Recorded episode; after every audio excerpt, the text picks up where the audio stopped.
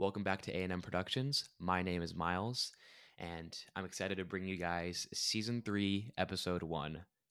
And today we're going to be discussing the NFL wildcard round, and I'm going to be giving you guys some breakdowns of three compelling games while also giving you guys some context on the teams and giving you a little bit of insight on what I think will happen in these matchups and who I think will win these games. And I'll give you guys a final score prediction without further ado, I'm going to get into perhaps the biggest matchup on this wild card slate, and that is the Detroit Lions versus the LA Rams. Now, this game takes place on Sunday at 8 p.m., and Los Angeles will travel to Detroit and play in their home field. Now, the reason why I say Lions versus Rams may be the largest wild card playoff matchup in the past, uh, I, I, believe, decade. I, I think it's for a couple reasons. The the obvious storyline is Matt Stafford's homecoming to Detroit. Now, Matt Stafford, Matt Stafford once he, he carried he carried Detroit on his back for nearly a decade. It's a place where he sacrificed everything, put his body on a line to make the Lions a playoff team. But even in his 12 years there, they were not able to find any postseason success. And despite his talent and despite the good team around him, and also at times poor team around him, he couldn't make much of the city. Now, they finally have done it. The Lions are in the playoffs and they won the division. But they have a different quarterback leading the way.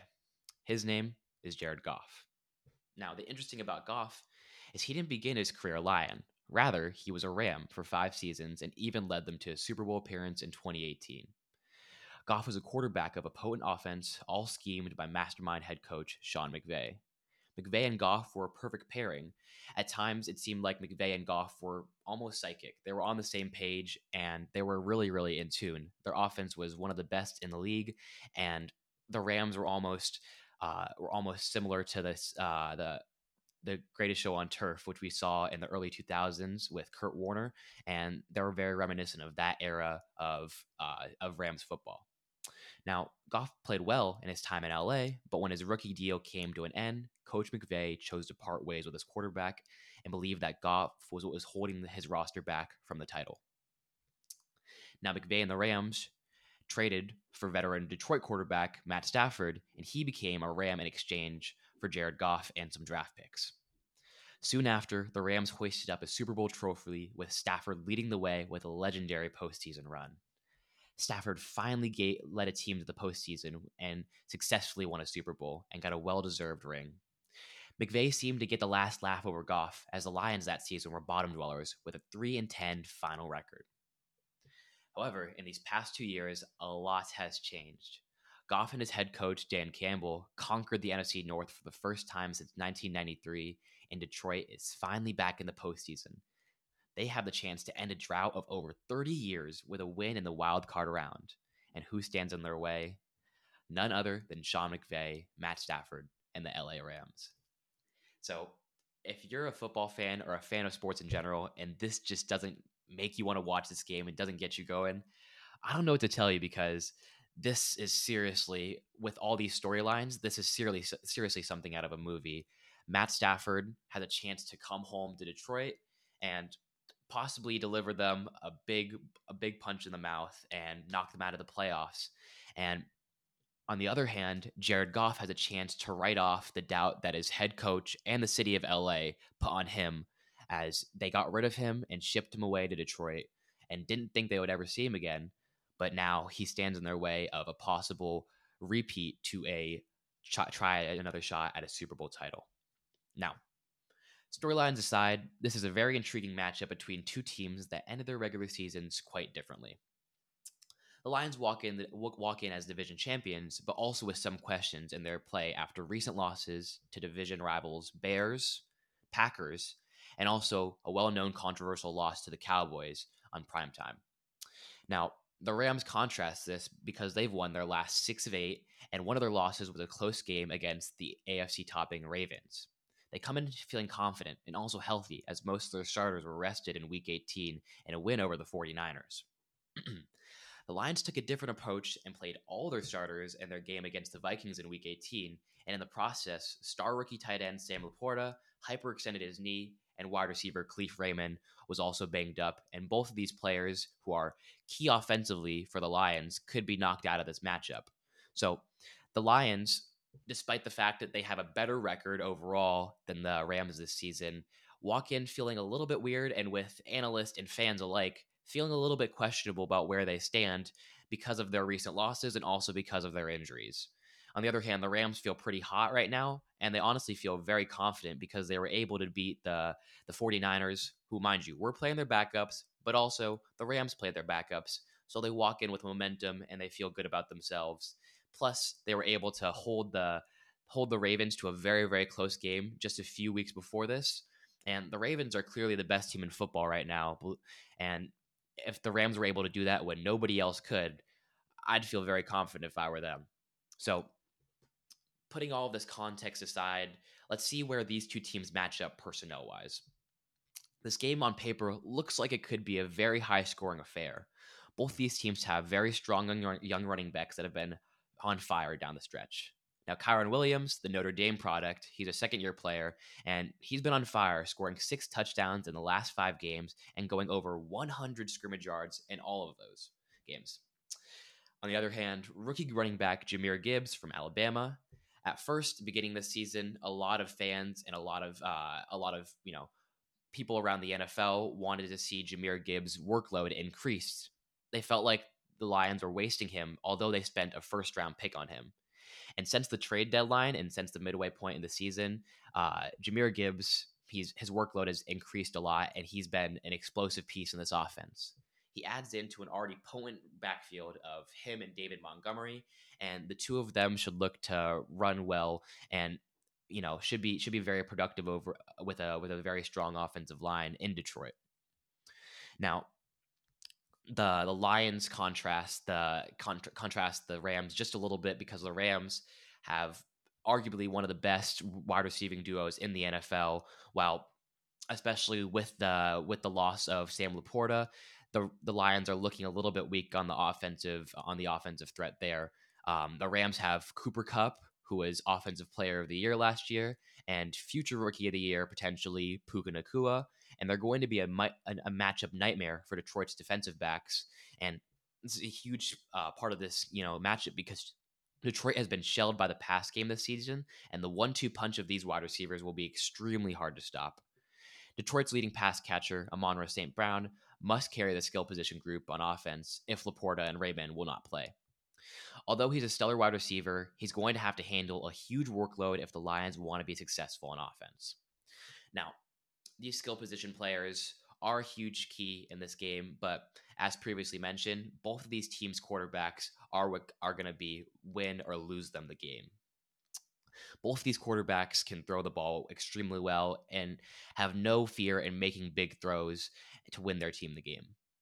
The biggest key for Stafford and Goff will be ball security, though. This is going to be a game of thin margins and it's going to be extremely close, no matter how high or how low the score is. I think the quarterback that shines the brightest in this game will be the one with the cleanest game. It doesn't necessarily have to be pretty with a lot of touchdowns and a lot of over the top throws, but if Goff or Stafford is able to control the game, manage the game, and not turn over the ball, I think that either their sides will be able to walk out with a win. With all that in mind, I believe these offense, offenses will be able to score, but I do believe that Los Angeles' defense will trouble Detroit at times, while I don't foresee the Lions' defense posing a major threat to the Rams' offense due to their lack of defensive back help and also because of them only having one premier pass rusher in Aidan Hutchinson. Well, the Rams do have uh, they do have an aging Aaron Donald who is still very, very effective. I believe that their defense will be more up to par to try to slow down the Lions' offense. And I think that's what's going to possibly give the Rams the edge in this game. Now, another topic to talk about in this is that the Lions are very, very inexperienced when it comes to the playoffs. As I already talked about before, they haven't been to the playoffs and they haven't won a playoff game in over two decades. I mean, in fact, actually three decades. So their playoff inexperience will show early on, and Sean McVay's superior scheming and preparation will, I, I, believe, will allow LA to jump to an early lead. I think giving a week of preparation for Sean McVay and also allowing him to have an early script will probably lead to the Rams looking better in the first quarter. However, the Lions are really no stranger being to being in a deficit. I believe that's honestly when they truly come alive. That's when Dan Campbell feels like he can motivate his players. And I think their underdog mentality will show. And once the Lions comeback starts rolling, if it does, I think they're going to find a way to win. But at the same time, I do trust the Rams a lot more situationally late in the game because I think Sean McVay is a brilliant coach.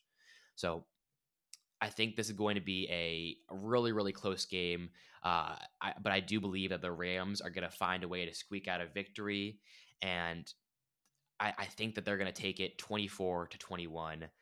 I believe that Jared Goff will, will still have a good game. He'll still you know he'll still prove to Los Angeles, he'll still prove to Sean McVay that he is a he is a strong quarterback, and he is going to be a you know he's going to be a face in the NFC for some time to come, and so will the Lions. However, I don't think I really like this matchup for Detroit, just being it it's their first year in the playoffs, um, and I think that I think that they're just going to have some mishaps as they had down the stretch. and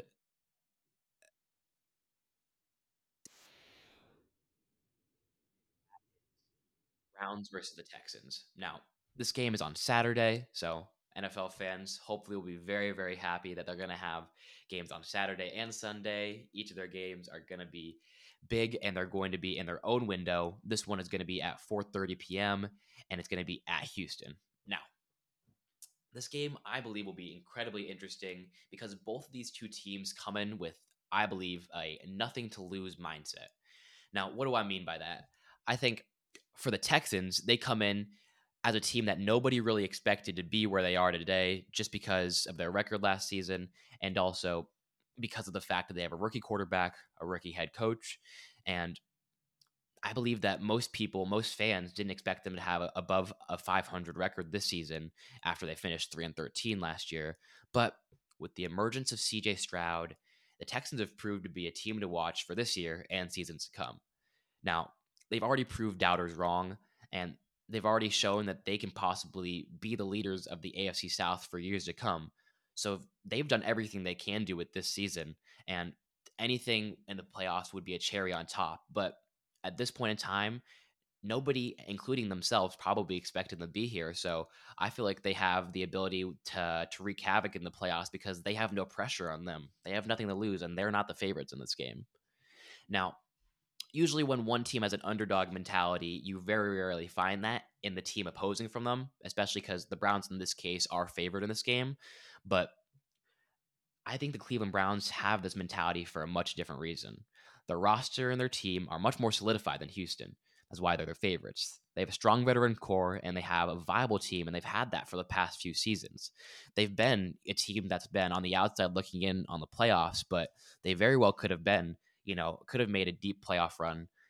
Uh, and the real thing that's been holding them back has been quarterback play.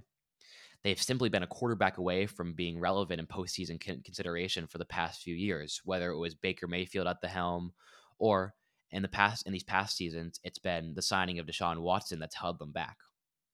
Now, Watson was supposed to bring them to the promised land of the NFL playoffs, and the Cleveland Browns signed him to a massive extension, expecting that he was going to be the thing that pushes them over the edge and gets them to be relevant in the AFC.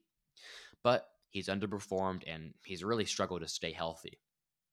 And this season was none was none different and he went down with a shoulder injury and he was knocked out for the year. So the Browns were forced to look for other options at quarterback when he went down and they signed a 38 year old Joe Flacco off of his couch at home to be a backup. Now, when I say he was literally on his couch in his house, that's that's I mean, I'm not exaggerating. That's literally where he was. He didn't have any NFL teams interested in him. He quite literally had no reason to really be continuing to train or, you know, really keep himself in shape because he didn't really think the phone was going to ring for him. But the Browns decided to pick him up, and he was going to serve as perhaps a backup or as a third string quarterback behind another quarterback, as in, you know, rookie Dorian Thompson Robinson, who originally got the start and he played a few games for the Browns, but when they decided to bench Robinson, Flacco was the man that was the man to, you know, stepped up and he really hasn't looked back since then he got his chance to play, and he's honestly played like a man possessed around down the stretch. He already pretty much has his legacy cemented. He already won a Super Bowl. He already had, you know, a, you know, a Super Bowl MVP caliber season and a, a legendary playoff run in 2012. So honestly, the reason why the Browns have this nothing to lose playoff mentality is because Joe Flacco is leading the helm. They they know that this is an unlikely situation for them to be in, and honestly, they have a quarterback that really shouldn't be playing the way he is, but he he's you know he's balling out right now. So they feel like they're invincible. They've been able to run the table and make it into the playoffs, and it seems like this is exactly what the Browns needed to propel them to feel confident going into the AFC playoffs. And they've been really energized, and I feel like they've adopted Flacco's mentality as well. Now, in terms of what it looks like for the blueprints for these two teams and in terms of personnel and matchups, the blueprint for, for victory for Cleveland is to control time of possession on offense, and I believe they need to keep CJ Stroud and the Texans on the sideline. The Browns, I think, have to force the Texans in passing situations to allow uh, pass rushers such as Myles Garrett or Jadeveon Clowney to try to put some pressure on Stroud and play to the strength of their front seven. The Browns have a very formidable defense, but I don't think that their pass rush will be as effective if their defense is on the field back to back to back and Cleveland is not running the ball very well and controlling the clock. But if Cleveland is able to control time of possession and they give their defense adequate time to rest, I think that the Texans are going to have some trouble with that. And I think if Cleveland is able to control this game the way they want to, they're going to jump out to an early lead. And I think this is going to put the Texans into an obvious passing situation on most, you know, first and second downs and obviously third downs. So I think that it'll help and it'll go a long way for the Cleveland Browns defense to be able to confidently rush, you know, five, six, or even drop back and play covered and just and just and just allow their you know their pass rush to to to basically tee off on a CJ Stroud, who's a rookie quarterback, who's exceptional. Don't get me wrong, but put him in a pressure situation, you know, in the playoffs when he's feeling the heat. I think will be the key to success for the Cleveland Browns. Now, offensively, I just talked about Flacco a lot, but I don't think that he's going to have to do a whole lot in this game besides make a few big throws, you know, maybe maybe 2 to 3 and really just try to play a more clean game and manage the game. He doesn't need to be a world beater. He doesn't need to be, you know, 2012 Joe Flacco. He just needs to play safe, hand the ball off and run the offense. I believe if he control if he control this game, Cleveland's defense will be able to take care of their job, and I think the Browns should look and feel pretty confident going against the Texans here. Now, on the other hand, the Texans need to bring energy and explosiveness a young team should at home, and hopefully they'll be able to feed off this and roll with some momentum. I think the key here is not, not to put too much pressure on CJ Stroud to be 100% perfect, but rather just let him be himself play his game and allow him to improvise. That's when we've seen him at his best. We've seen him at his best when the you know the, the odds are against him. The Texans are being doubted, and they're maybe in a deficit, so they really just need to play loose and play free. Let CJ Stroud find Nico Collins, find Tank Dell, find Dalton Schultz and his other playmakers. And I think the Texans defense is good enough to keep them in this game throughout, it's not going to be more than a two or three possession game unless the Texans really shoot themselves in the foot. So as long as Stroud is in and alive in this game, um, I think they're going to be able to they're going to be able to like overcome a lot of different deficits and a lot of different circumstances just because of how magical Stroud is as a quarterback and I think how effective Houston is in a deficit. Now, the thing about the Texans where I do feel a little bit scared with them is that they're going to need to overcome some shortcomings that a younger team has, and they're very obviously less experienced. So they're likely going to be susceptible to penalties or simple mistakes, such as you know special teams ones, or you know simple simple like uh, schematic penalties, or just general situational football. They could have some mistakes. Um, that's just the case with any you know with any team that's has a rookie quarterback, has a rookie head coach, and this is one of the youngest teams in the NFL. So I I do feel like they are going to have to overcome some of these things, but I will give them some I will give them some slack. They will be at home, so they won't have to deal with an away crowd. So that might play into their favor, but I do think that despite that, they're still going to have to be they're still going to have to step up and overcome a lot of shortcomings that a young team has. And that's what kind of holds them back, perhaps early in the game. Now, for the Texans, if they can keep this game close enough throughout three and a half quarters and they create some fourth quarter magic, which they've done a lot of times this year, I think they can find a way to pull out of this game with a win and move on to the divisional round. However, I do feel like their their uh, the, the Browns defense is a personnel matchup mismatch for them, and the lack of experience for the Texans is going to lead me to pick the Browns, and I'm going to have the Browns winning slightly convincingly, but still a close game. 27 to 17 and I probably expect the Browns to score maybe a garbage time touchdown, maybe a field goal that puts this game away, but I do expect it to be a one possession game throughout most of it.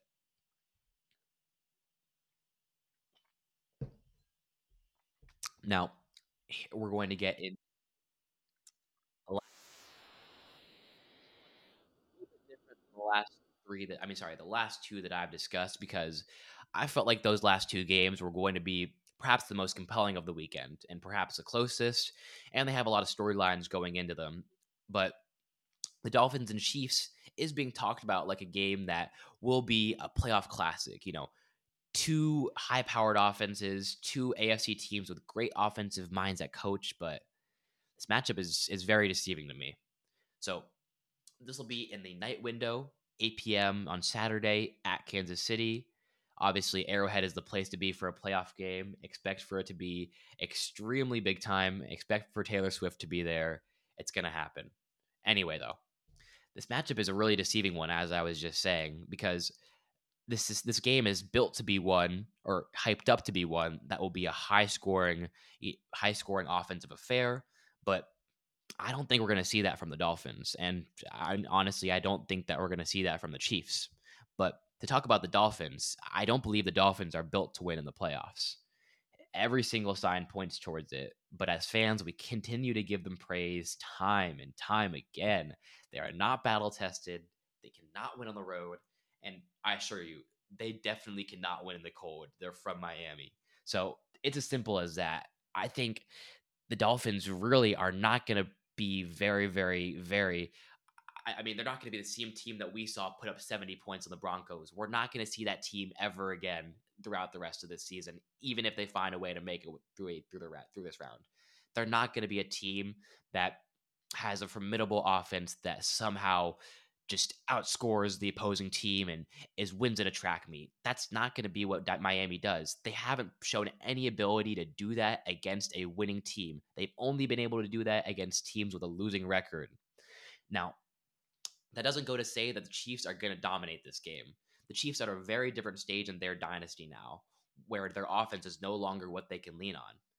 Patrick Mahomes, without a doubt, is still the best quarterback in the league, but this offense is solely dependent on his playmaking and a little bit of Isaiah Pacheco's running. Travis Kelce is finally showing his old age. He's been great to this point in his career, but he's no longer the same player, and he's not the same dominant force at tight end. Throughout time, throughout the season, we've seen that none of Patrick Mahomes' receivers are elite. As much as I love, you know, Rashee Rice, Kadarius Toney, I don't believe that these guys are going to step up and be a wide receiver one that the Chiefs need to make plays, you know, on third and long.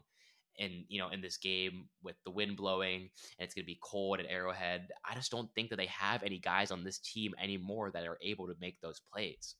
And I also think now they really lack the ability to create explosive plays. It, it's clearly been a frustrating thing for Patrick Mahomes and for Andy Reid this season because they're just not the same offense that they have been in the past. There's no longer those crazy one play touchdowns that we see from the Chiefs. They're just not that team anymore. They're a lot more methodical. They are a lot more scheme based, and they honestly are not the same, you know, Mahomes improvisation, crazy throws. That's just not who they are. That's that's not their identity on offense. So I don't think this is going to be a slug out track meet. I think it's going to be a slower low point low point game and I honestly, I honestly have no doubt that the Chiefs are going to win this game. I, I, believe that you know the last two matchups I've been highlighting are going to be close games, without a doubt. I can say that, but I don't think this game's going to feel necessarily close throughout this. The Dolphins are without their two best pass rushers, as in Bradley Chubb and Jaelan Phillips. Andy Reid is going to be given some time to to scheme and to plan, and he's going to be in the playoffs. There's and they're going to be at home. Like this is exactly what the Chiefs want. I mean, as much as their offense is not going to put up a lot of points, I don't think that you can really doubt Andy Reid in the playoffs, nor can you doubt Patrick Mahomes at home. And again, in the playoffs, this team does not lose these type of games. They're not they're not going to lose this game. I really don't think that they're going to they're going to find a way to to lose to the Dolphins here. Again, I don't think that they're the same team we've seen in the past. I don't expect the same dominance that we saw from the Super Bowl winning teams, but they're going to be able to lean on their home field advantage and they're going to I think be able to try to eliminate the eliminate the Dolphins by by just simply controlling this game, not shooting themselves in the foot and allowing their defense to try to make to a make completions on second or third and long. Their defense is now the strong side of their team and I believe that they can shut down the Dolphins offense aside from former Chief Tyreek Hill who will have a field day at some points in this game. But their defense is what's going to hold the his hold the Dolphins back from being able to run all over the Chiefs. And I think that they're going to be able to honestly keep the Dolphins in check because the Dolphins, when it comes to cold weather, you know, wind, they're not used to that. They play in Miami, they play when it's sunny, they play when it's 70 degrees and humid. They're not going to know what it's to do when it's in Arrowhead, it's snowy, it's wind, it's windy. They're not going to be able to handle that. And that's why I think that the Chiefs are going to win this game. now, I will argue just a little bit from the Dolphin side here. You know, they did make it to the playoffs for a reason. They are here. Um, they do they do have some potential to win this game just slightly. I will say the only scenario where I see them being able to win this game is if they establish the run with Raheem Mostert and De'Von Achane, and they get play action going off of that if they can have Tua throw the ball 20 to 25 times this game, establish the run, keep Patrick Mahomes off the field, I think they could find themselves to situationally, you know, to situationally be in a good position to win this game fourth quarter. But I don't think that Tua will be efficient enough or he will be mistake prone list to to win this game if you let him throw the ball 30 to 40 times. That's not what we're going to see. If you give him the ball down, you know, down 3, down 7 with you know, two minutes left, he's he's gonna not he's gonna throw an interception. He's not gonna win the game. I, I love Tua. I mean, I think he's a great guy. I think he's a good quarterback, but just turn on the film from last week. Look what happened against the Bills. I mean, with the game on the line, Tua Tagovailoa with the ball, he throws an interception, and Tyreek Hill wasn't on the field for one play, and that's exactly what happened. So I don't think that the Dolphins are going to be able to win this game, especially with the Chiefs.